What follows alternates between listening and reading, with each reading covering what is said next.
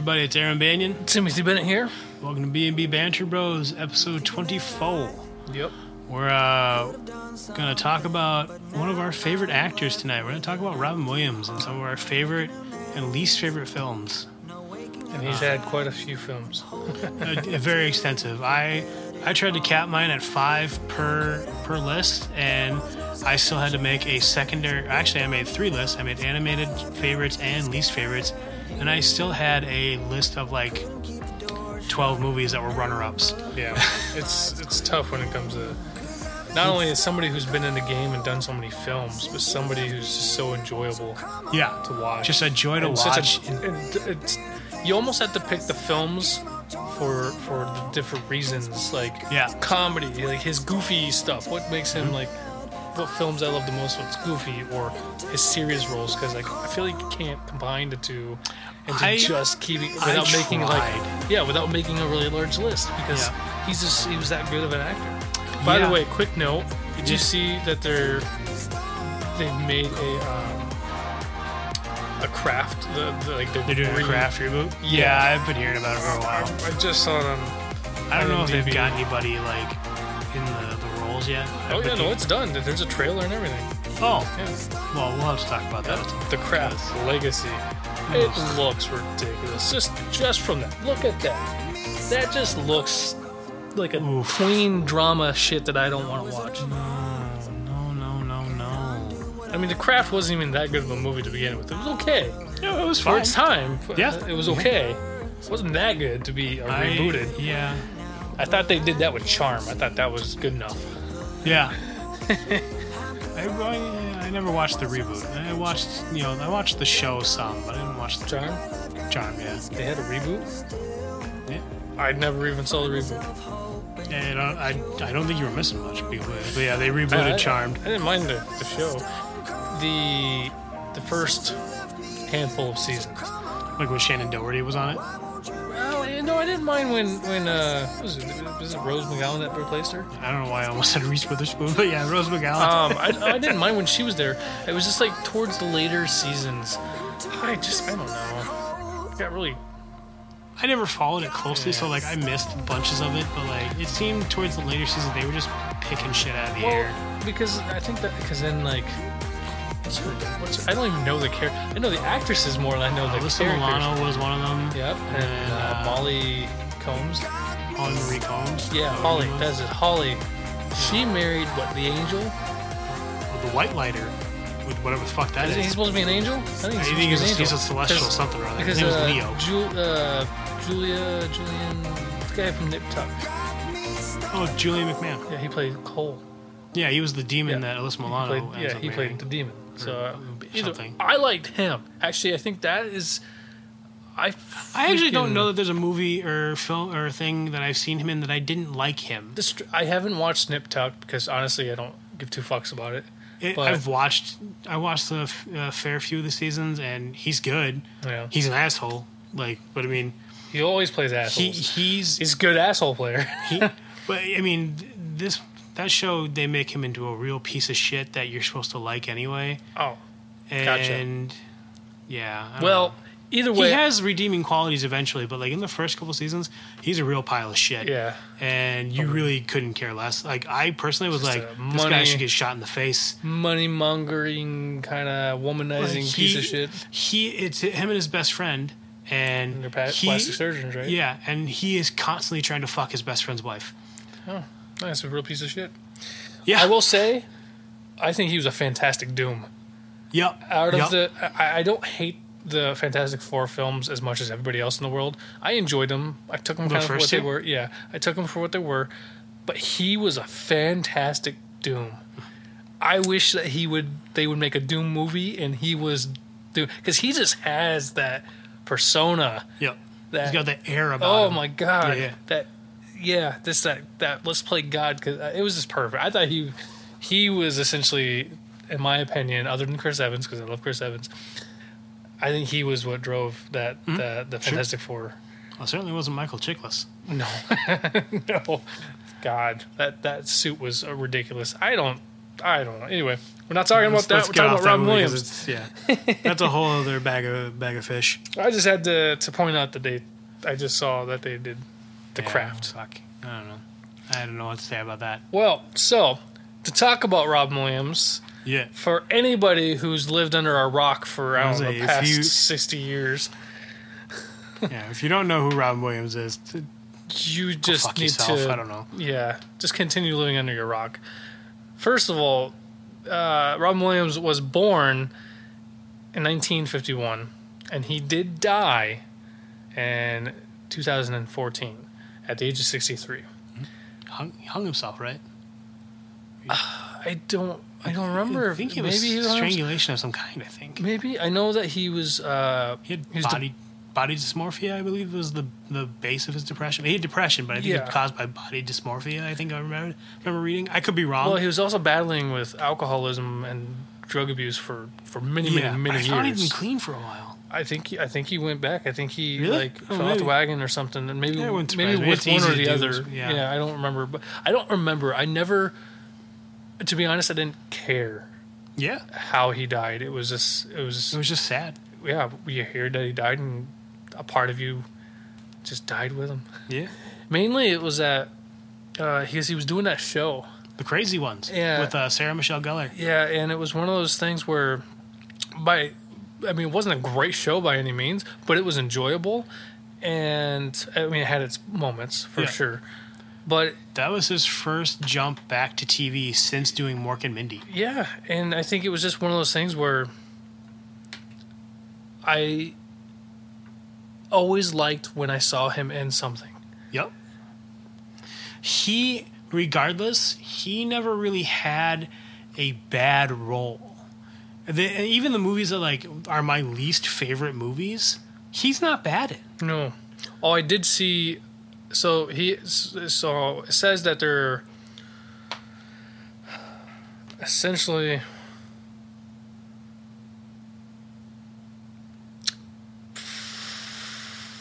four films in 2014 that he did, and then 2015 he was the voice of uh, Dennis the dog, which I remember in absolutely uh, Yeah. anything Simon Pegg, which is fantastic. I enjoy the film.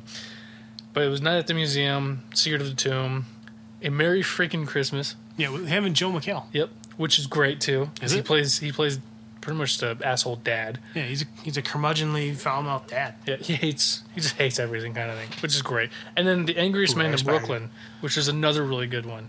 I so I started that because that's the one where like he he finds out he has like only a certain amount of time to live, right? Like he's got like a day to live or something like that. Yeah, but I think it was It's wrong. Like, Yeah, it he- was wrong, He, yeah. he was wrongly diagnosed, but he's told he's got like only you know a day to live, and then he's sent on his way, and he, it's it's him trying to get somewhere, and him just having you know whatever revelations along the way. yep. It, it's good. It's a good film. I, never finished. It. I started it, but I never finished And it. then Boulevard was the other one, which I, I never watched, but I remember it. I don't know the movie. I remember it got really good uh, reviews. Did it? Um, okay. Not on here, but I remember people. But anyway, yeah. So it's sad. He is he is dead. He's been dead for He's one of those guys that nobody seems to have a bad word to say about. From what I can tell, like anytime I've seen, then again, I've never dug very far into it, but I mean, it's always seemed that no one seems to have a bad word to say about Robin. Like people on set with him, like I remember seeing something about the kid from Jumanji, like how Robin Williams would come sit and like, because the kid, like when he had to do the makeup for when he started turning into a monkey, he'd have to be in there for hours, and Robin would just come sit and talk with him to keep him company. Um, Peter, I think his name was in the movie. Uh, I was gonna say who uh, who was the, the boy? Oh, I thought it was Elijah Wood for a second, but I don't. no, no, I, I don't know the name of the. know it was uh, I don't know what else he went on to do, but like in the movie, his name is Peter. Dunst. Kirsten Dunst is the, Is the, the sister, girl. yeah. And then, uh, oh, Bebe Neuwirth is the aunt, and David Alan Grier is the soul man. The, the guy that ends up being a cop. Um, but yeah, so yeah, he just he was always, from what I can tell, like I remember watching things like about how genuine he was, and just he just liked you know to make people laugh. he was, I think, one of those people who who didn't really have to act to be playing his roles. Right. For whatever reason, it seems like that uh, Robin Williams was the kind of guy that embodied very easily everything he was doing. Mhm. I know that he, he I mean, he was always goofy. He, he was he couldn't stop moving. I I remember watching when uh, the movie One Hour Photo was being Oh, made. it was a fucked up movie too. It was a very fucked up movie. It's good, Uh, but it was fucked up. I remember seeing this behind the scenes footage, and uh, so it's him doing a scene, and he's very solemn and serious in the movie. And the second the director yelled "cut," he made like a weird dick joke, or like made some weird squeaking noise just to make everyone laugh, and just like wandered off laughing to himself. Like, and that seems like who Robin Williams seemed to be. Yeah. Um, so this is this whole episode is just gonna be us just Talking about being being fanboys. Over Yeah, Williams. us. I mean, that's all we're we're gonna do. Um, so I'm gonna I'm, I'm gonna start with some of my favorite movies by Robin Williams. You can chime in with any other ones you want to bring up. Um, I think one of the ones we'll both key on will be uh, "What Dreams May Come," Yep. um, which is a beautifully done movie. Uh, it, it there at least a couple times in the movie I think it brought me to tears. Um, I don't know about you. Yeah, um, you know, it's been a while since I've seen it. Yeah, I mean, I've seen it a lot of times because For it's always been one of those films that's uh, resonated with me Mhm. in a mul- in multiple ways. Like, first of all, like I am not a religious person. I've never really believed in heaven or hell or anything like that. But way even before I saw the film, yeah, or at least let me rephrase this, had a better understanding of the film because I think it came out in '98. sounds right. I've always dabbled with the ideal, I guess, image of what heaven and hell was. Mhm. And I, when I saw that movie, that was exactly the way I thought it was Sure. was. Like I kind of envisioned like if there is going to be a heaven and hell, some kind of weird dimensional place. Essentially, that's how I felt. It was all all of a state of mind, and Mm-hmm. Sure. so there was something just satisfying about. Even though it's based off a book, first of all, Very loosely, apparently. yeah, yeah. So I, I mean, I will have to talk about that when we talk when we do that film. Yeah, we'll, we'll do this film in depth. Yeah, and- and we'll do uh, kind of talk about the book. Maybe you'll get time to read the book or listen That'd to the cool. book or whatever. Because it's not a bad book, but there are things I loved about wildly the film. different from the movie. Yeah, there are things I loved about the film, and then there are things that I enjoyed about the book. Sure. Yeah. So, um, either way, it was just one of those things where that film kind of connected with me, and it was kind of the same ideas, and I just felt it. Plus, being an artist, it it was Sure. a beautifully artistic film. Now, I'm I'm crediting a lot to the film, but it was one of the first times I've ever seen, as a young kid especially, Robin Williams in a serious dramatic role. yeah. I had never seen him in something so moving and so powerful uh, before, and I.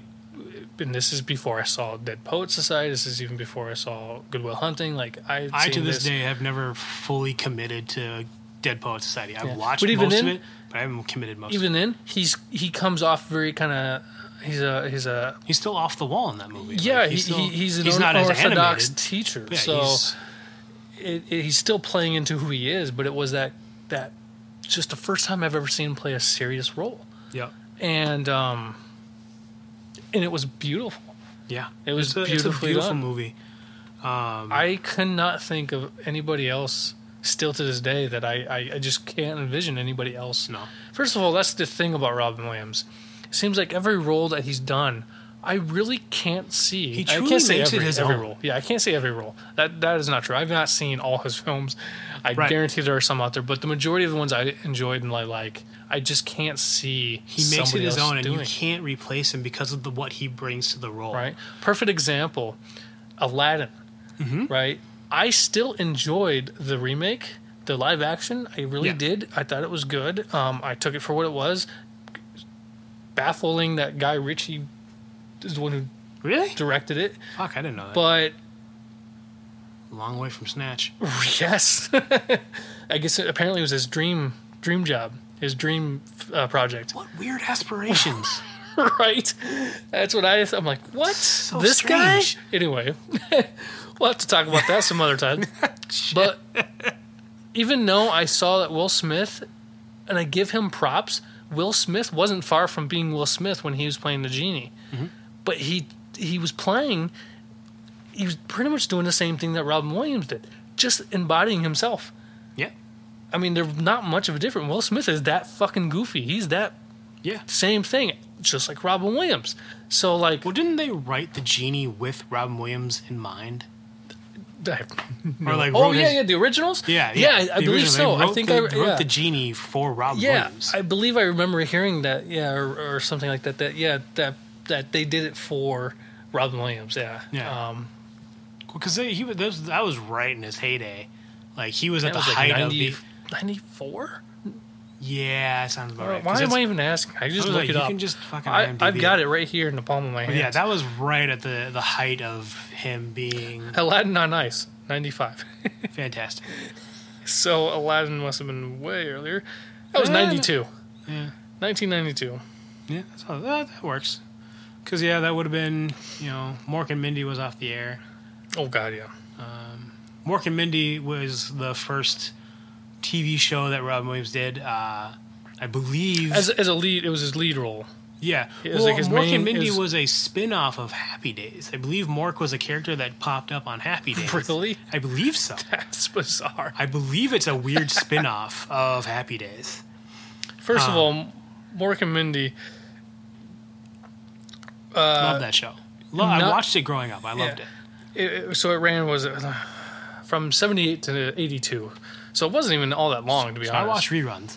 yeah, for sure. But he, uh, it was it wasn't hidden that uh, Robin Williams was on speed. Oh, At this God, time. no, they leaned into it. Yeah, and when you see this, my God, there's no way that anybody could keep up with this fucking guy. Yeah. So that's what made this character. That's actually what made him so amazing or uh, amusing to watch. Was he just was nonstop.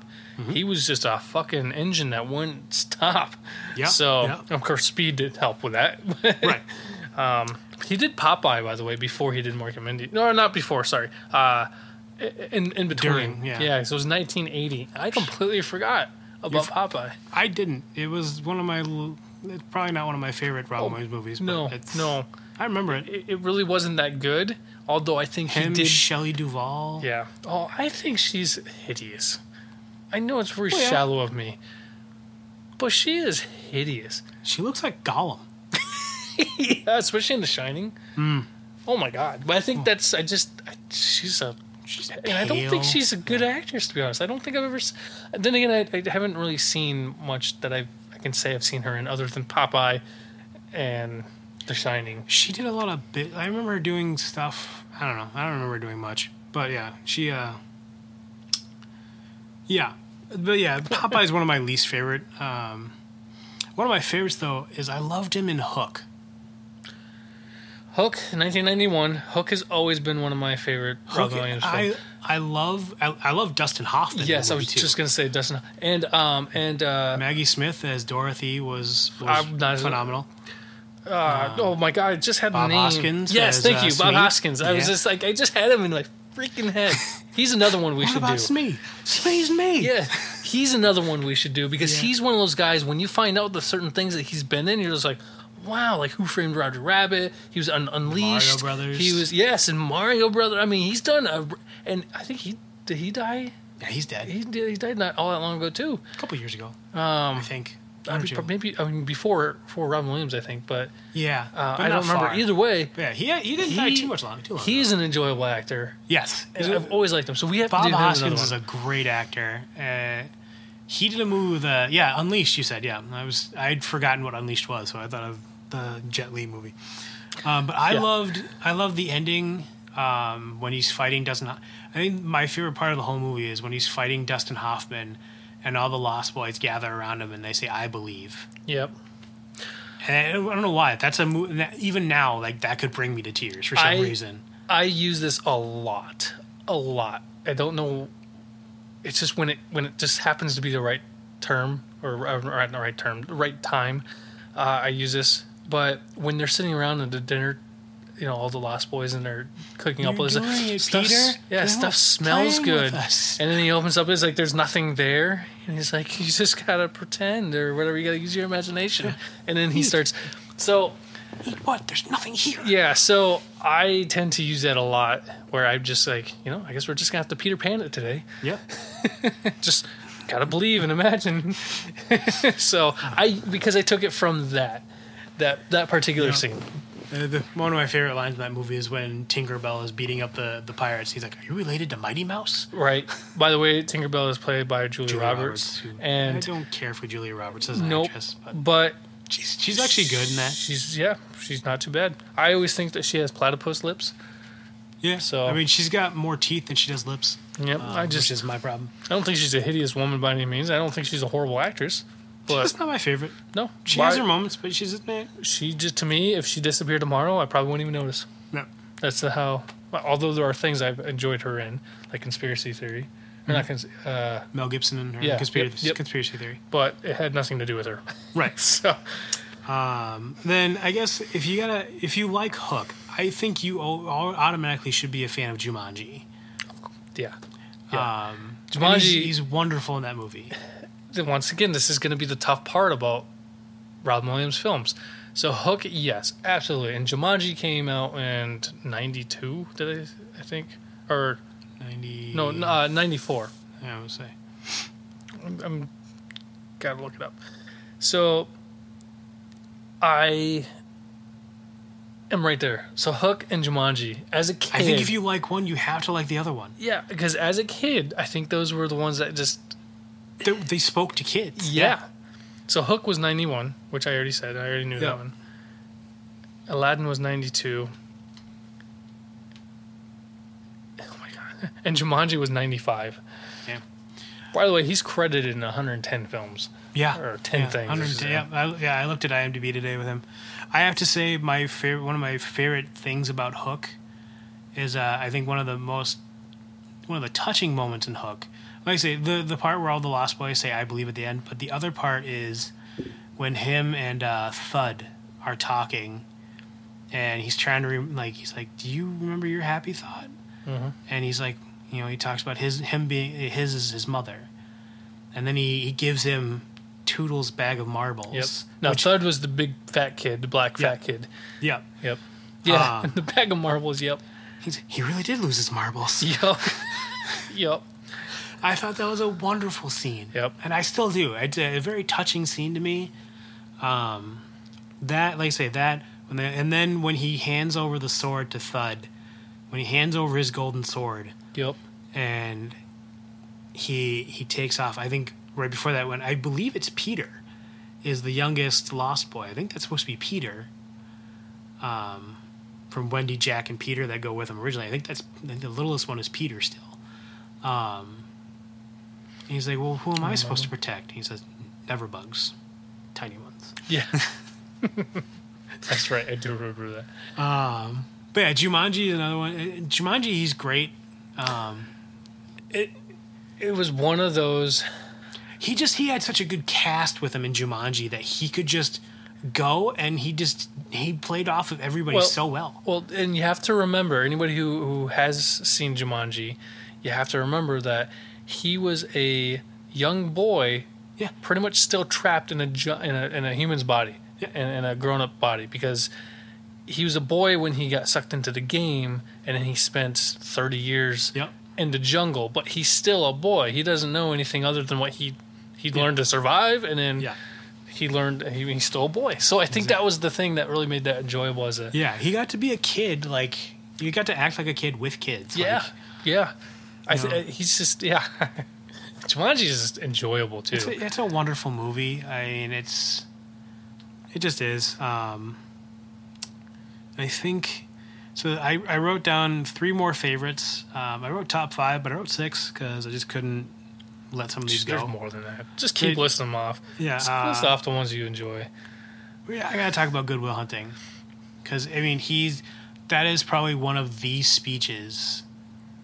Like when he talks to him on the bench, that whole speech is phenomenal. Yeah. You know, after after Matt Damon just rips him, like, rips him apart in his office, he talks to me. He's like, "Oh, you know, I had a, spent half the night thinking about you, and then I had a thought, and I went to bed and I slept peacefully. You're just a fucking kid." Well, that came out in '97, and as most people do know, that was Ben Affleck and Matt Damon's breakout role because they wrote it too, Yep. and uh, it it really showed some chops and and Yeah. and their writing capabilities, yeah. along with Matt Damon, just, like fucking skyrocketing, chewing the screen with the, with everybody. Like right? he was he was amazing. He was. Um, but I he mean, was. Robin Williams was still up there with him. Like the bits between him and Stellan Skarsgård uh, over like Skarsgård's like derision of the fact that he teaches at community college Mm-hmm. and like all this other stuff. Like I thought that whole movie. I thought he is fantastic in that movie. Well, and I think that one of the uh, we've talked about this before. I don't know if we've mentioned it on the podcast or not, but one of my favorite parts is um, when they're in the office and Robin Williams just starts saying, "It's like It's not your fault. it's not your fault." Yeah. And so, what made that entire scene, I guess, more powerful was uh, that, it, that it was improv. So he was only supposed to say it once, I guess, and then they were supposed to have this other. They were supposed to move on, Mhm. but I guess that Williams just fucking took it. And he ran. just he just took it and ran, and and whatever it was. So when when Matt Damon starts laughing, yeah. um, it was him breaking out of character. But then Robin Williams gets closer, yep. and then that just changed everything. And I guess Matt Damon was just like, Right. and that's when they locked in, and he Yeah. continued, and he just broke. And apparently, that is Matt Damon just losing his shit, just just he's just crying, just took Yeah. it, accepted. And I think that that was one of my favorite film, um, or not film moments, but favorite parts in that film because of how It's definitely one of the most powerful. yes, and just amazing that that some of these actors can truly be mm-hmm. and take a scene and just roll with it. I mean that that just that whole scene, knowing that's improv, is a lot like that scene in Fresh Prince of Bel Air when Will breaks down. Yeah. like that, Yep. a lot of the same shit. Like Yeah, and I guess he was he. I think he went off on that too. I think he went off script. Um, well, yeah, because he started crying for real because he had the same kind of issues in real life with his dad, I believe. and apparently, So not. did so did I Uncle guess Phil. not. I guess. but that was. I agree. That is that's a same thing, where once again you're comparing Will Smith with Robin Yeah. Williams. Yeah, yeah, yeah. Uh, that's that's one of my favorite scenes in Fresh Prince of Bel Air too, is because it's definitely one of the most memorable. Yeah, yeah, I should say very, very, very powerful, especially because Uncle Phil. That is like he's the father figure that never was ta- supposed to take on the role as a father father figure. yeah. he just kind of adopted him, you know, for whatever reason. You know, well, you know why. But Right, right. he says it in the He theme song them theme song. but but um but it really shows you how much like Uncle Phil cares about Will. Yeah. It's not just about being his guardian because he has He's to. It's family. It's family, but it really shows you like he understands. Mm-hmm. He got it, and that was so powerful. Just that hug and everything, and then they just Yeah. cut it. Like it's making me tear up right now, just because Right. No, it's that good. Yeah. Um, some of the other flicks I got on here. Uh, Patch Adams.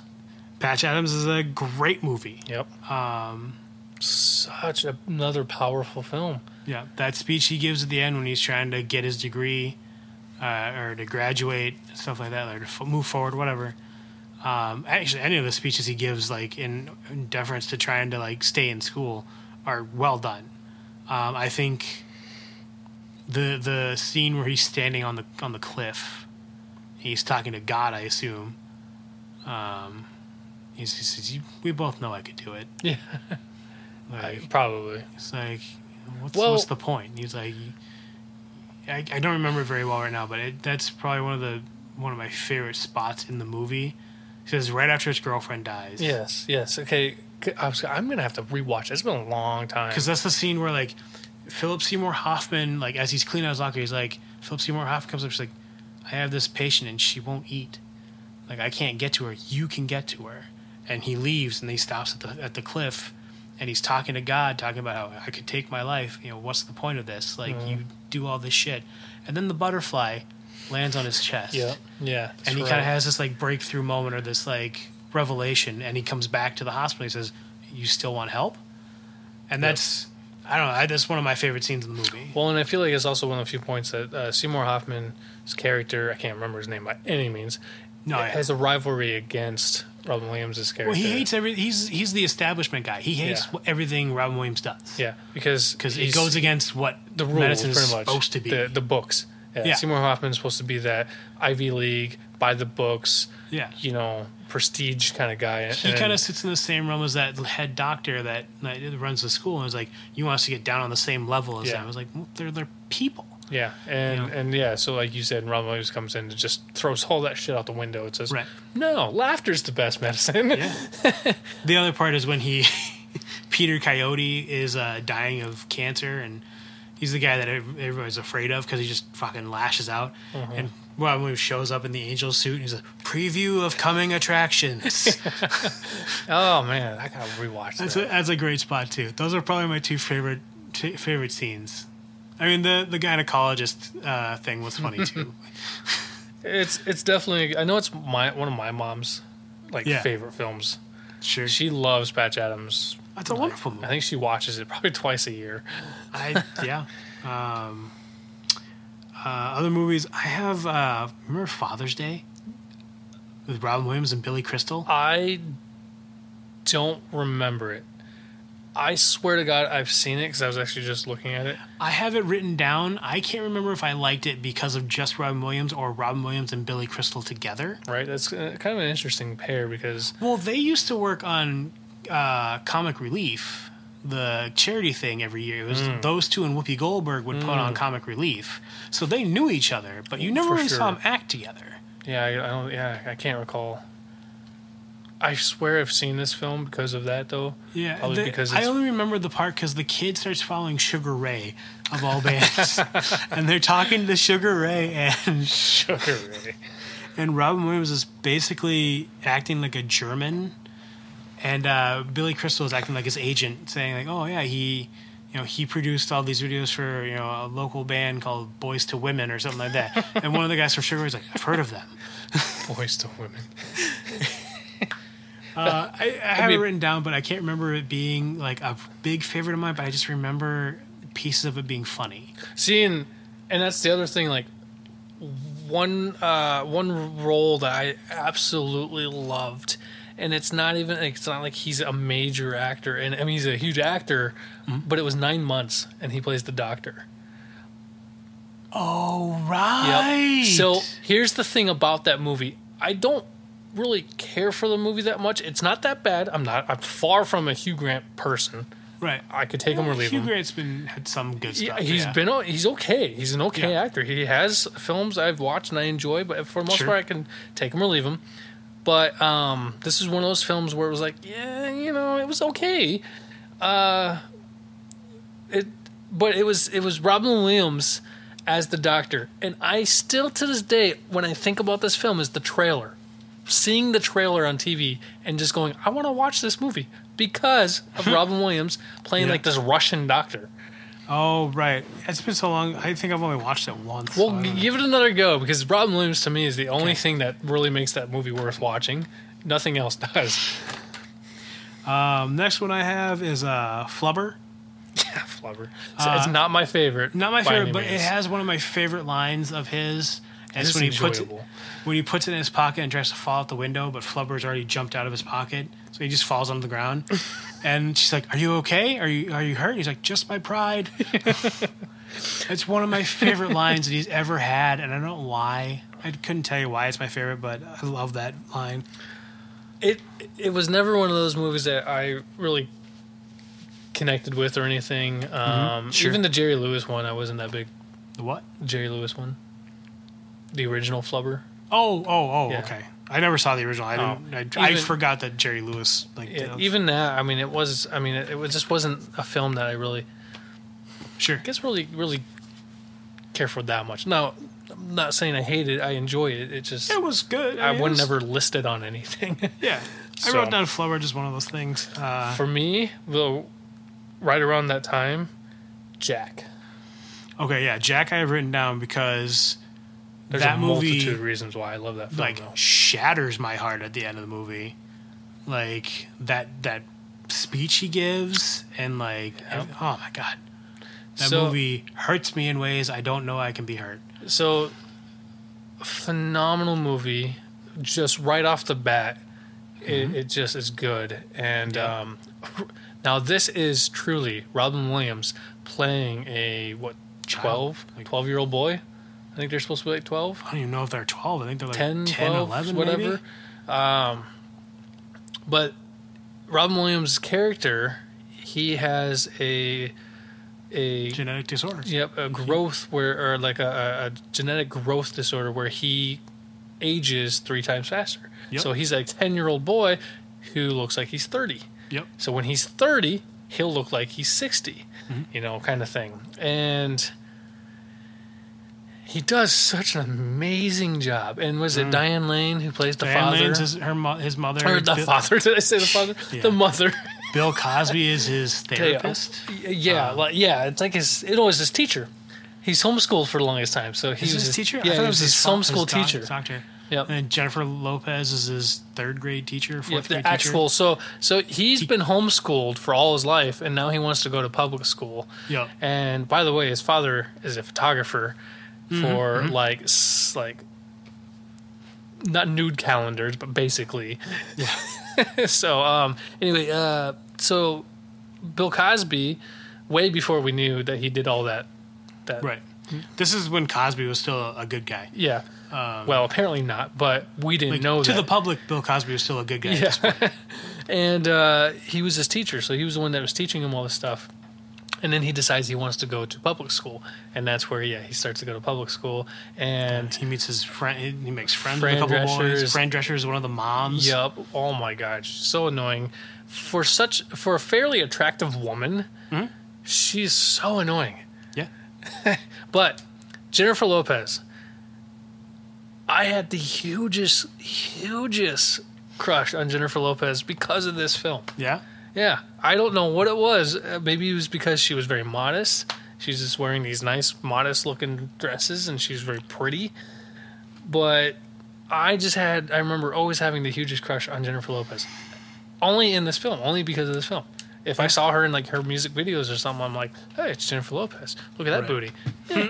but yes, Jack, man, uh, it's probably up there with one of my top Yeah. favorites for sure. Um, another movie I would like to talk about is. I don't think it gets enough play, but Death to Smoochy. and I'm trying to remember the name of his character. Uh, it's like Rainbow. Oh, what the hell is his name? Hold on, I got that thing right here. Um, Rainbow Randolph um, is the name of Robin Williams' character in that movie. It's it's got a great cast. It's got Jon Stewart, Edward Norton, Danny DeVito, Catherine Keener. It's one of the listed people. Um, it's a very dark comedy, uh, but it's I don't know. It's it's actually one of my favorites. I really loved uh, Death to Smoochy, and I remember watching it when it was when I was in high school. It came out in 2002, so right before I got out of high school. So I remember watching it back then. See, I don't think I've ever seen it. No, No. Oh, we'll have to watch that sometime. I mean, It's- I definitely know the film, a, but it's I a don't think I've ever dark comedy. You know, uh, basically Rainbow Randolph is a kids show. Um, he's like Barney essentially, but so he does kids show, and he's he's a big name. He basically gets. Oh, you know what? No, no, no, no. I lied. I have seen this uh, because I'm not a huge Edward Norton fan. Mhm. I think No. that that's why I No. completely blocked that out of my memory. I have seen it. Now that I think It- about, it. I looked I- at the pictures. I'm like, oh, that's right. I really like the movie. to Be completely honest. Yeah. Um, it's definitely one of those ones. I don't think anyone gives it enough credit. Um, but it's, I think it's really good.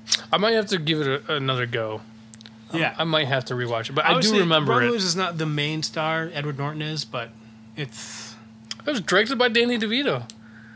Really. Yeah, that's crazy. Oh yeah, I'm sitting right here. S- Screenplay by Well, Adam Resnick. that explains why everything is like looking at the crotch. Yeah, it's crazy though because One Hour Photo was done in 2002 too, and I felt like that was a much later film for some reason. For whatever reason, it to me, I kept thinking that was like 2009 oh, of a yeah. film. Like, Yeah, I guess I didn't. Think, I didn't realize it came out while I was still in high school too. Yeah, I, it just seemed like it was such like a much later Robin Williams thing. yeah. I guess if you look at his film career, it was a later Robin Williams thing. true. But yeah, 2002. Yeah. All right, what's what's the next one? Next one I got, uh, Insomnia. 2002 as well. I loved Insomnia. I thought he was great. Um, He's creepy. Yes, um, in a much more in a much more subdued way compared to One Hour Photo. Like he's not creepy in the same way he is in One Hour Photo. Yeah, one hour photo. He is a uh, voyeur type creepy, meaning like yeah, it's his. It's like the lack of action, and then when he decides to take some kind of action, which makes it very uncomfortable. It's it's not. It's creepy and an uncomfortable kind of creepy. Right. But in uh, Insomnia, he's a he's a he's a killer. So it's like creepy in a proper kind of Mm-hmm. Yeah. like you're supposed to be creeped out he with this played. fucker. And I you know, obviously Pacino, I think was really good in it. Um, I don't. You're not a big fan of Ch- Pacino. No, I'm just calling him Chipino. That's a soup. yeah, it's. I, yeah, I just don't think he's as good as everybody. Everybody seems to be holding on to his I don't nuts. go out like of my. I don't go out of my way to watch gold. Pacino films, but like I think he's fine in certain ones. I mean, I but, like, think he's in definitely okay. not like my top favorite. I- I take I'd him- prefer De Niro over him. I'll put it that way. You know, I would take De Niro over him too. I just feel like Those two Pacino always is- seem to go hand to hand, hand in hand nowadays. that Like, even though- Italian kind even of though mobster only- thing. Yeah, even though they've only done like two movies together, Right. De Niro and Pacino are always seem to seem to be talked about in the same uh, same stretch. I, I definitely think like in The Godfather, I think Pacino was great. Uh, Hmm? I think it's you know what it is that, that ruins Al Pacino for me is Scarface. It was a terrible film. Yeah, I didn't care for it. I watched it once just film. for it, so everyone would leave me alone about it. Yeah, I mean, like I, I understand there there's a certain appeal to it because of that drug gang Hmm? cartel thing, but I just thought it was a terrible film. I just didn't like it. I mean, there's nothing nothing that great. Yeah. it does have some good quotes for sure. I mean, Yeah. towards the end of the movie too, when he just dive head dives right in a pile of coke, Yeah, and it's, he, that's how he's gonna go out. He ain't gonna feel a fucking thing at least. right. So. Um, But yeah, I think that Insomnia. This is one of those where I think that Pacino was good for Yeah. sure. Um, who was the cop in? Who's the female cop in Insomnia? I can't remember for the life of me. uh, Hillary, Hilary Swank. Swank. Is that who it is? Yeah. Couldn't remember. Um, I we both talked. What? I have never. It's on my list because I'm a huge Stephen King fan, but I have not. Um, I've not read the book, and I am curious to. What? Insomnia? Yeah. I forget that was a Stephen King movie. Yep. And I am curious to read the book and watch the movie, especially because Christopher Nolan directed Oh, okay. Insomnia, and I'm a huge Nolan fan. Like ever since Memento, which was his first feature film, Yep. you could not beat that. Yeah. So Memento and is his in film and of that itself. just just got that really really good. So I'm curious though. Interesting. I didn't know that Christopher Nolan did Insomnia. Um, next one, I know we've talked about August Rush. Um, we're both fans of the movie. Oh no, that's a beautiful Mm-hmm. film that makes me kind of ache too. Yeah. Just because it's a beautiful film, there's not sadness necessarily as it's a it's a it's a happy sadness. Sure. that that Yeah. you feel. There's such passion in this in that film, like character wise, but just this longing, and then he gets what he wants at the end. You can't help but just go ah. Yeah. And I'm not one for happy endings either, but Right. it's all you want for this poor kid. Just you just want happiness for this kid. Yeah. But yeah, yeah, I will say that, and we talked about this not that long ago too. That Robin Williams plays like this homeless, He basically it, it's like a weird play thug. on Oliver Twist. I almost feel like because he has all these homeless kids that he like that answer to him. Yeah, but he, they're, they're all little criminals. He's pretty Yeah, much he's- like this he little runs thug. like street urchins. yeah, yeah, and um, and then like an old abandoned uh, theater, I think, in like New York or something, or Yeah, I don't even know well, where it all takes at. place pretty much in New York. I think. I think so. Yeah, I was like, I don't even know where they are. I think they go Chicago to or like New York or something. or something. Like. Some huge city, metropolis Yeah. city. But he has one of the best lines I've still enjoyed what he says about music. It's like music is the universe harmonizing or talking to each other. Mhm. And I'm like, ah, it's so true. yeah, It's so true. I just it's always stuck with me and I've always liked that. Although he does play an asshole. oh yeah, he's he's not a good man. No. But uh, yeah, um, I think Bison Bicentennial Man. yes. Bicentennial Man. That's a good movie. Um, Oliver Platt's in it. Sam Neill's in it. Both of those, first of all. Yeah. Love them both. I was talking about Oliver Platt last night because we were Chelsea and I were watching The West Wing, and Oliver Platt plays uh, the, the White House counsel for a while, and Oliver Platt has this innate ability to be talking in some goofy sort of like way, and moves right into being completely serious, and there's no weird transition. Like it's seamless to him. Mm-hmm. There's this there's this part where he's talking in The West Wing. And he's like, you know, I think you should get a lawyer, blah blah blah, and he's kind of just being flippant, and like somebody says something, and he's like, no, that's not how we do this. This is what you do because this is what you do when you want to tell someone stop. Like, and he just he moves into being vehemently upset about something, and it's seamless for him. We're talking about the wrong actor, Right, I was gonna say we'll have to talk about Oliver Platt later because I love think Oliver Platt as an actor. That man I think he's great. fantastic. I will Uh, say that uh, one of the films now I'm looking at his his list of films that we we completely at least we looked over and I forgot how old it is too is Mrs. Doubtfire. yeah, is one of I have it written down. Um, that's one of his most iconic roles. As good as it is, it's not my favorite movie. I agree. I It's think not- it's overplayed, It's not my favorite movie, but it's an iconic role for him. And it's still enjoyable though. Yeah, it's not a bad movie, by any stretch. It's not my favorite though. One of the things I like the most is the beginning when he's doing his voice overs Yeah. for the cartoon and he completely goes off script. When he's smoking send a, a cigarette. Yeah. he's smoking the, the, the bird or whatever is smoking the cigarette. And he's just like, blah, it's evil, blah, it's killing me. It's just not. I loved in that scene when he's like, he's like, it's morally objective. Like I'm a moral objector to that. Like it's morally reprehensible. He's like, well, let's ask the producers. Do you think it's morally reprehensible? And they're all three of them are smoking. He's like, that's biased. Yeah. I That's mean, a, that's a mistrial. the the film was super good. The film is And, good. Like I uh, said, it's just it's not on my list of favorites. I, I don't know. I really do enjoy it. I think It, it's it'll just always be one of those of you can easily quote. You can easily Yeah. remember the movie. Gosh, oh yeah, you can definitely use. Cool. Especially when he's getting his makeover Yeah. by his by his two gay brothers. Harvey Fierstein and I don't know the other guy. Um, I feel like Gloria Swanson. You look like her mother. By the way, that man uh, that we're talking about, he's in at least two other films that I just I, I enjoy a lot, and I don't can't think of anything else brother? I've seen him in. Yeah, um, and that is uh, uh, was it Kull the Conqueror with Kevin Sorbo, Yes. Yep. and because he plays like the thief pirate or whatever, and then he's in Independence Day Yeah. for just a little brief blip. Yeah. he's Jeff Goldblum's like boss He- he's or a, something. He's one of those guys that does bits everywhere. Yeah. Like he's another guy that's a char- like a character or a bit actor. I know he's in other things I've seen him in, but for whatever, and I, I don't think he's alive either. I have no idea. I would have to look that up. I think If he's, also if he's not, he's very near death. probably. Uh, I mean, he he's gay. He's been openly gay. Yeah, Harvey Fierstein is his name.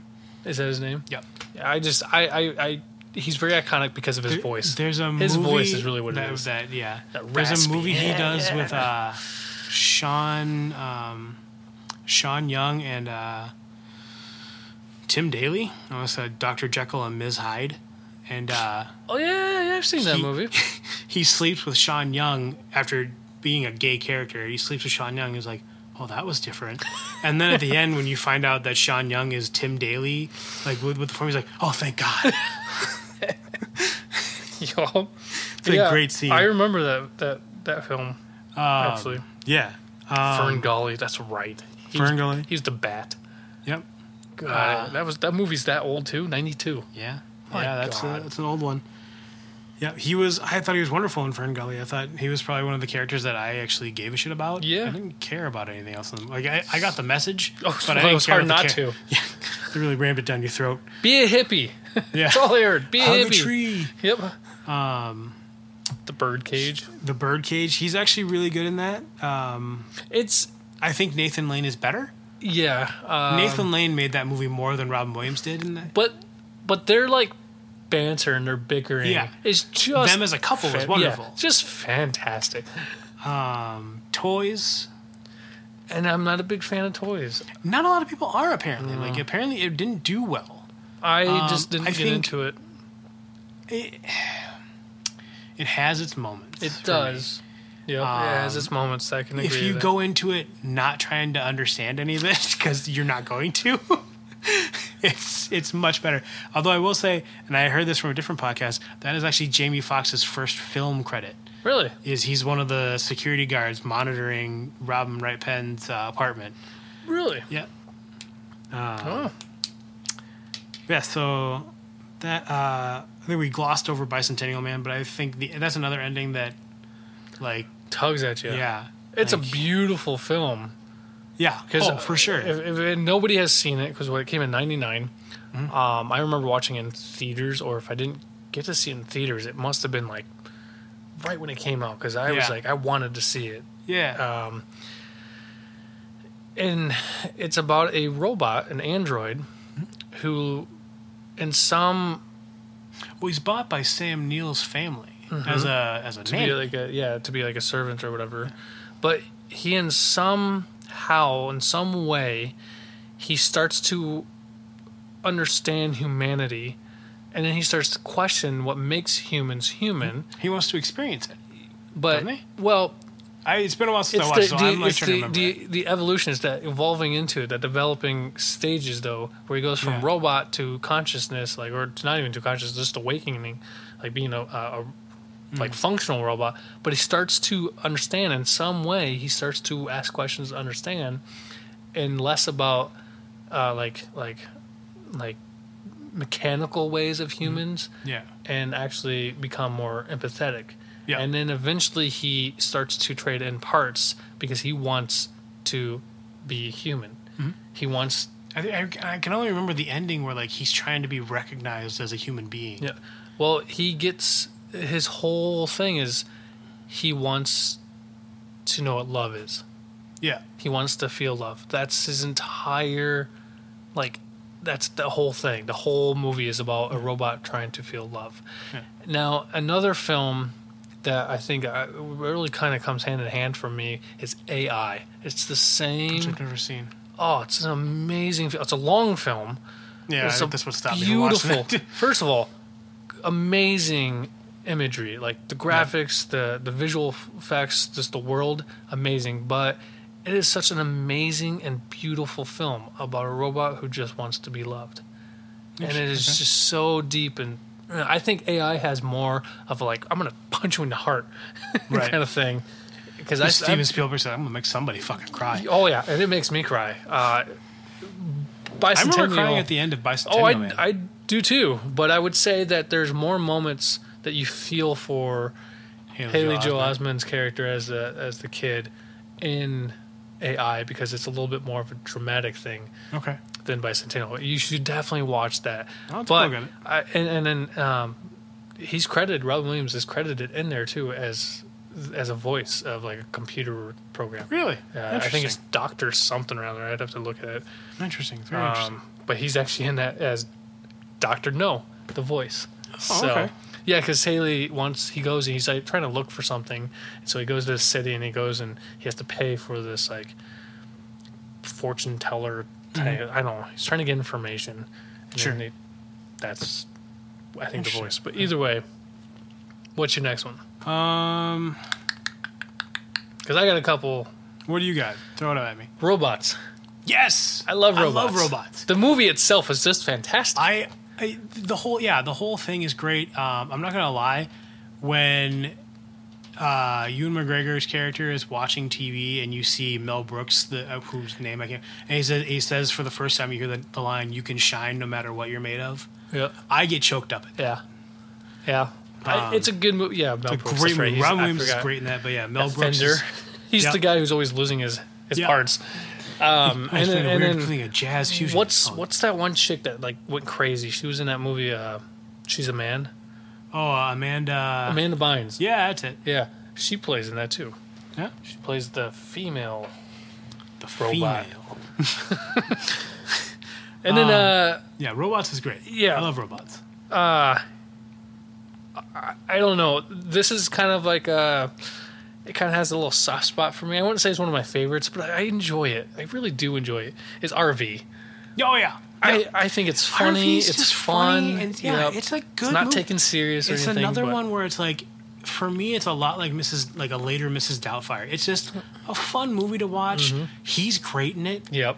Um, like and Definitely. Will Arnett is actually kind of funny in it. I Like just- some of his bits, I think, are hilarious. I like. Well, then you have uh, was uh, Jeff Daniels. Him, Yeah, him and his wife are like Jeff the Daniels. Texas, like or whatever. I don't know. But I, I remember JoJo said, "Why do they like us? We're not even good people." yeah, the big white. We've talked about this one. I think That's before. one I haven't watched, No? but you and I have talked about it. It's not bad. It's a little different, but it's not bad. I, did you ever see The Night Listener? No, I was actually just looking at that. Uh, it was I Chelsea and I went and saw it in the theaters. Uh, I don't remember much about it, but I feel like I remember other plots of other things taking on the same concept. Mm-hmm. Um, with like you know the person using that basically has Munchausen syndrome. You know, because it's basically I think he's a radio host that gets in touch with this one person, like this one child or something like that, and he keeps trying to meet her but never gets to. but like he keeps talking to Toni Collette, who you get through the film. I believe Toni Collette is basically the voice of this girl that he was talking to. But and so she's like, I don't know. It, I'd have to go back and watch because I only watched it the one time in the theater and I can't remember much of it. I, I don't. I haven't seen it. I remember it not being bad, um, but it was one of those things. Um, one of the movies I have that's an animated movie that you probably haven't seen. It's called A Wish for Wings That Work. It's made by the guy. So the guy that does Doonesbury, the comic strip, had an earlier strip called Bloom County. And one of the one of the recurring characters, or two of the recurring characters, were a penguin and a cat named Opus and Bill. Okay. And so, A Wish for Wings That Work is about the penguin, who I believe is Opus, Yep. um, basically asking Santa Claus to give him wings so he can fly. So It's a short film, but Yep. Robin Williams is in the support group for birds that can't fly. okay, so I have not seen. I, I I've seen this, but Yeah? I haven't watched it. Right. Does that make sense? Yeah. Robin It's Williams is. 1991. he- yeah. Um, oh, yeah. Opus goes to this uh, group therapy for birds that can't fly, and one of the other ones was like a dodo or something like that, or a kiwi. I can't remember. couldn't tell what. Kiwi. But it's yeah, it's an That's, al- that's what he's known for. Yeah, Robin Williams is yelling about his wife leaving him for an albatross, and he keeps going off. And it's one of those things like every time, every now and again, he get triggered, and you hear him go albatross. um, that's I, I have that DVD. I'll loan it to you at some point. I have the DVD. It was one of it was one of those Christmas movies I wanted to pick up. Like I didn't give a shit about Rudolph the Red-Nosed Reindeer. Like I wanted to wish for wings that work. Yeah. Um, Yeah, there are definitely several films I've not seen yeah. that uh, I should definitely see. Like, for example, Club Paradise. Like, I I I've know heard things. I've never seen it. I, I- couldn't yeah. tell you if I've seen it. I've not. never seen it. Um, I know about it though, Yeah. um, because like Harold Ramis was the Yeah. one who directed it. Yeah, we talked about this. Yep. And I guess the film flopped.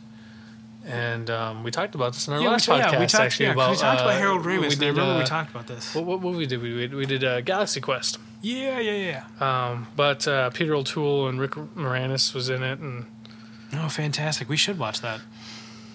Um, one of the ones I have, uh, some of the least favorite ones, I guess, would be for uh, a movie called The Best of Times. It's uh, Robin Williams and Kurt Russell. Basically, Robin Williams convinces Kurt Russell, who was the star quarterback when they were in high school, to come back and replay a game that they lost. It's not very good. I've never seen it.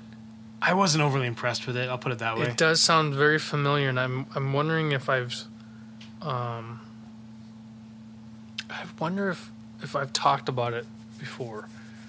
Maybe. But like, yeah, Kurt Russell is one of those. He's, he was the old quarterback, but he's like, he's like, 1986. yeah, he's like, uh, he's a mechanic now, and like, Maybe I have seen it to be honest. That sounds pretty familiar. Maybe I've seen it in one of those TV. like, it's it's early Kurt Russell. I mean, Kurt Russell's still pretty young looking at that point. Well, when when, when was uh, Overboard? When was Overboard? Mhm. I don't know.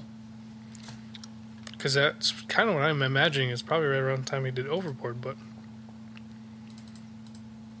which is a great film. I have not seen the the new one though. I don't care to either.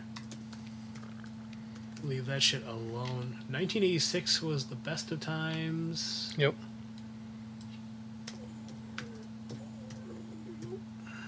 Overboard was 1987. Okay, so yeah, So yeah, pretty close together. yep. Because that's kind of um, what I imagined. Is that Married banker Jack Dundee, played by Robin, Williams, has lived his life regretting a botched play he made in high school in a high school fo- football game. His friend Reno Hightower, what a fucking great name, he who threw the pass that Jack dropped, is deeply in debt from operating his car garage. With Reno, Jack hatches a plan to reunite all the players from the old game and replay it, hoping that this time he can make amends. When the game eventually happens, Jack again finds himself at the center of a key play. I swear to God, I've seen this because I'm like imagining and picturing some of these scenes. So I must have seen it and just But, like, and it's one of those cliches where in the end they end up playing in the rain, yeah. like they're just getting mud all over themselves. pretty sure I've seen it. Um, That's Yeah, that that's one of your least favorites. one of my least favorites. It's not a very good. I also, I'm probably going to be in the minority on this one. I didn't care for the world according to Garp. Never seen it? No. That's an early Williams movie. Let's see when that was released. 1982. Yeah, But uh, So- I haven't seen it. it's uh, it's very it's it's a very serious role for him, but it's like basically him growing up. Like it's about Garp growing up like from a child to going to college to getting married. I believe he has an affair or something, or gets divorced and has to like and gets remarried. It's just it's a very So he just learns solemn- life Yeah, it's life is kind of a shit show sometimes. Yeah, and- it's a very solemn movie, and I watched it when I was young, so it really didn't stick well with me. Um, Yeah, that's the problem with. We've talked about this before. I feel like there are films when I was younger, like I went on this whole nostalgic thing, but I, I feel like there's films I just want to see now that I'm older that Right. were definitely not for children that I didn't Right. understand as a child, especially. And so the older I got, the more I like, okay, okay, okay. And then there are still films that I would like rewatch now from like 10 years ago, Mm-hmm. you know, that I've seen maybe a dozen times. And I'm just now going, oh, I totally Right. get that. maybe it's that whole experience thing, it could be but, it. I mean, you know, could just be you know age comes the comes the intelligence. wow, I feel like mine's declining. Man of the Year is probably another one that I did not care for. You know, it, it, I got it, but I just Yeah. didn't care for it. it wasn't like it wasn't like your typical Robin Williams thing. Um, but I feel like that was one of those roles where somebody else could have done it. Yeah, You know, it didn't have to be Robin Williams. Somebody else could have done it. Um, it wasn't terrible. It was just it was because it's all about him becoming like a president, and Yeah. I think he's like president for like a day or something like that. um, I, I, like I don't really remember. I, I watched it when it came out, and I don't think I've seen it since. right. I remember it being okay. I just That was another one of those satirical movies about the election process because I was around the same. I think it came out around the same time. Like Bush and Gore were fighting over who got the right amount and whatnot. It was the same shit as like swing vote.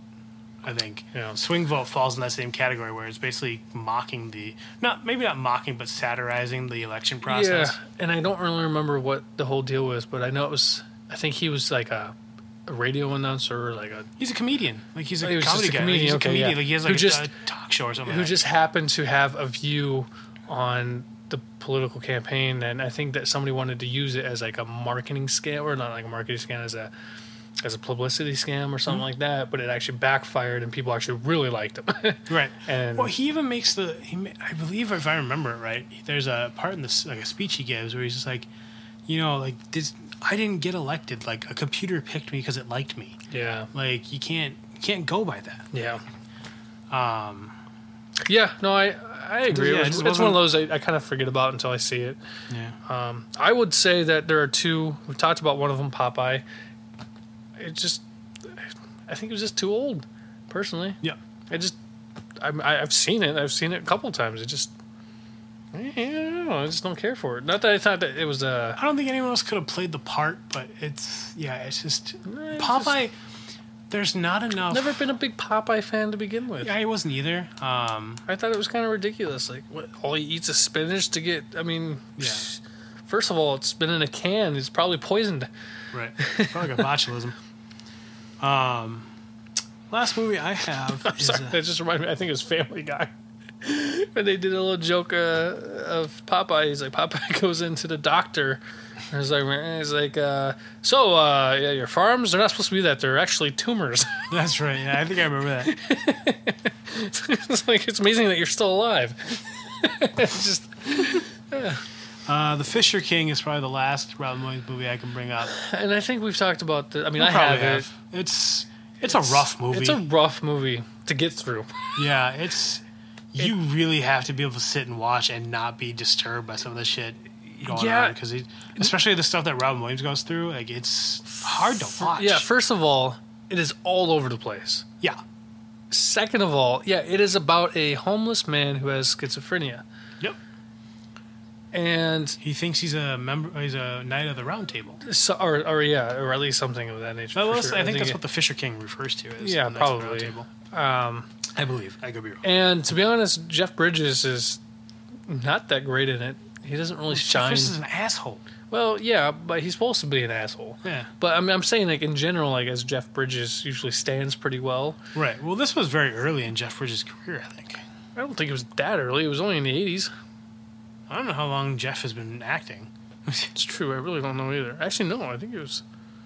It was in the 80s. It was a little later. Well, I've never seen Cadillac Man, but I haven't either, but that's him and Tim Robbins, isn't it?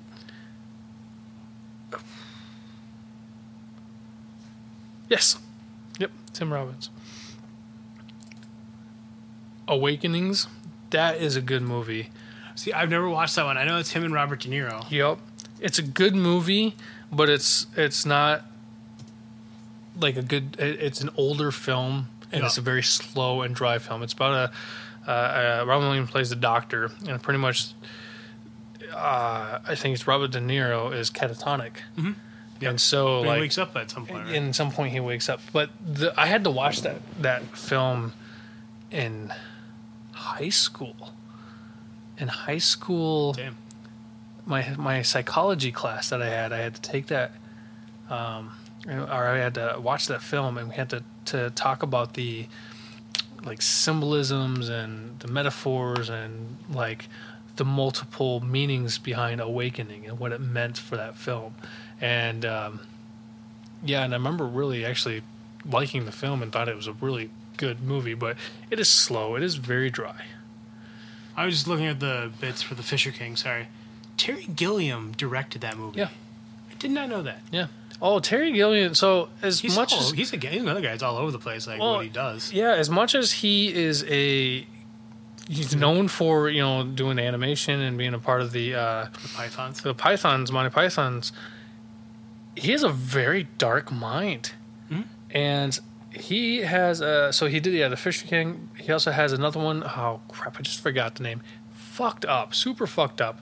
Uh Jeff Bridges is in it too.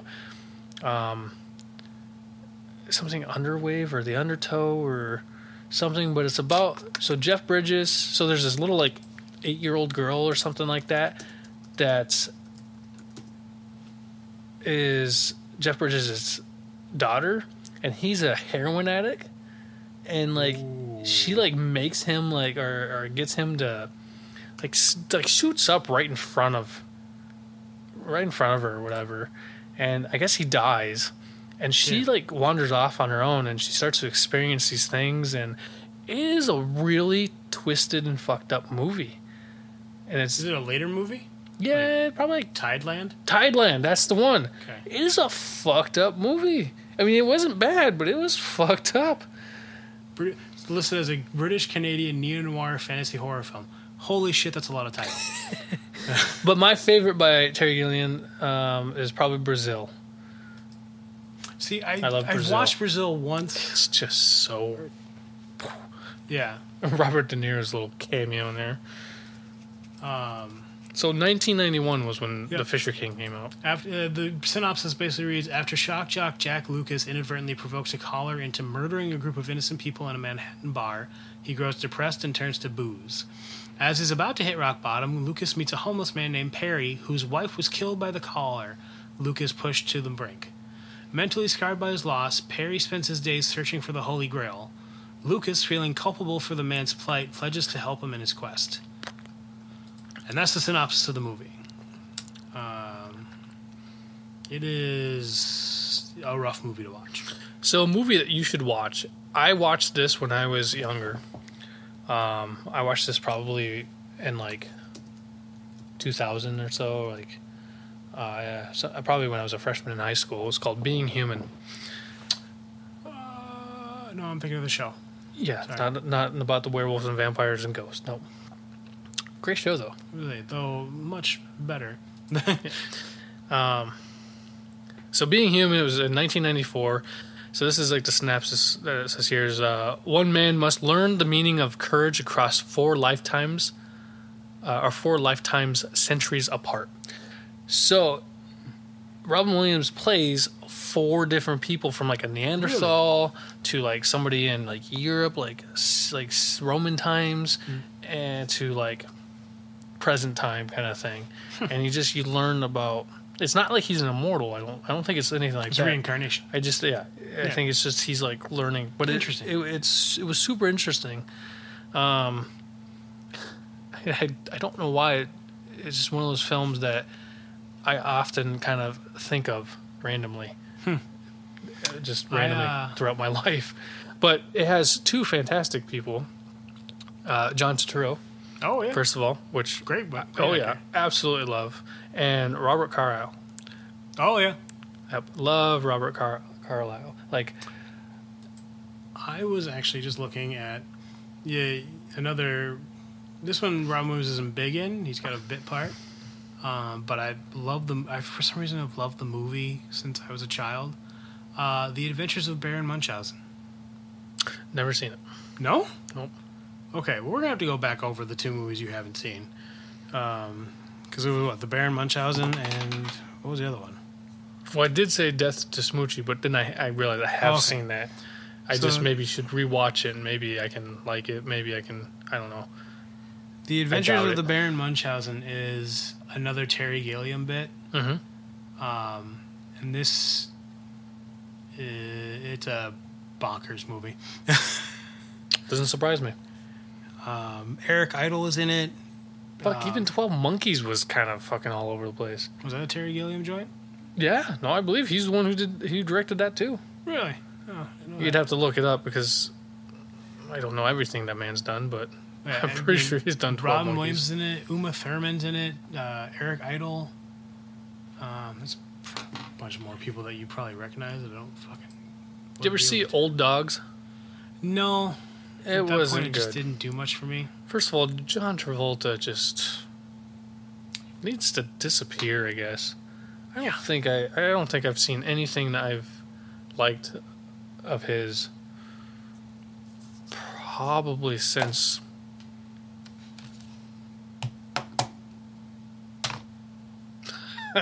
Yeah, that says I don't. Know about it. Look who's talking. I guess. Which one? Did three of them. I didn't mind any of them. I Neither actually I. enjoyed all of them. Um, I can't even think of a. A fuck face off. Yeah, that's a good flick. Yeah. Um, eh, but yeah, that's the last movie. The Adventures of the Baron Munchausen uh, is one of my favorites. Uh, just from it, it- just purely from being something I saw when I was a child, Yeah. and it was. eh, But even that's like another one where like the ending is way too. I think it's way too intense for a child. Now thinking about it, yeah. it's, but it's there. It is what it is. Um, Yeah. No, I'll, I'll have to watch that. It doesn't. I think it's on Prime. Oh, well, oh, So fucking give it a easy shot. for you to find. So we didn't talk about one film that we've talked about before, and that's The World's Greatest Dad. I've never watched it. No? I mean, I know the premise of it. So I know we've talked about this film, but maybe maybe that's what we've talked about is you haven't just the premise. So it was one of those films I didn't understand, and I didn't I didn't watch for the longest time just because Mhm. Didn't really understand it. Sure. And then I finally sat down and watched it once, and I'm just like, that was fucked up. Yeah. That was fucked up. So the entire film is that he is a his son commits suicide by uh, David Carradine style. He he hangs Yeah. himself while he's masturbating, and Yuck. and his uh, son is a. Uh, j- just a complete douchebag. Like his son is like the worst piece of shit kind of person. But Yeah. because it's his son, he's supposed to love him, Right. and you can just tell right away that Robin Williams is just like You can love somebody. You don't have to like them. well, so in a way, I think that like this this child is just a piece of shit, and so Robin Williams is like he takes his few minutes to kind of like sulk and try to mourn, and then he cleans it up and makes it look like it was a different type of suicide and writes a little note so he's not embarrassed essentially. So Robin Williams isn't embarrassed and he writes a note and uh, about his, like a suicide note and everything like that, and tries to play it off as a, you know, a sad thing that happened. That's about it. Yeah. But it was fucked up, and I I just remember thinking that's another one where anybody else could have done this other than Robin Williams. Like it wasn't iconic. It wasn't. He didn't need to do this film. I feel like somebody else should have done it Right. and it wouldn't have made the film any better. It just, to me, I feel like that's what they were doing. They were just trying to find some big name to sell this film, and it was a piece of shit film. Right. I don't want to say a piece of shit film. It just wasn't that good. Right. Just wasn't enjoyable. License to Wed is another one I just didn't care for. Where he plays a priest Yeah. to, uh, Mandy Moore and John Krasinski. yep, are trying to get married. It, it's not that it was a bad film. It was just, Meh. yeah, yeah. I didn't really care that much.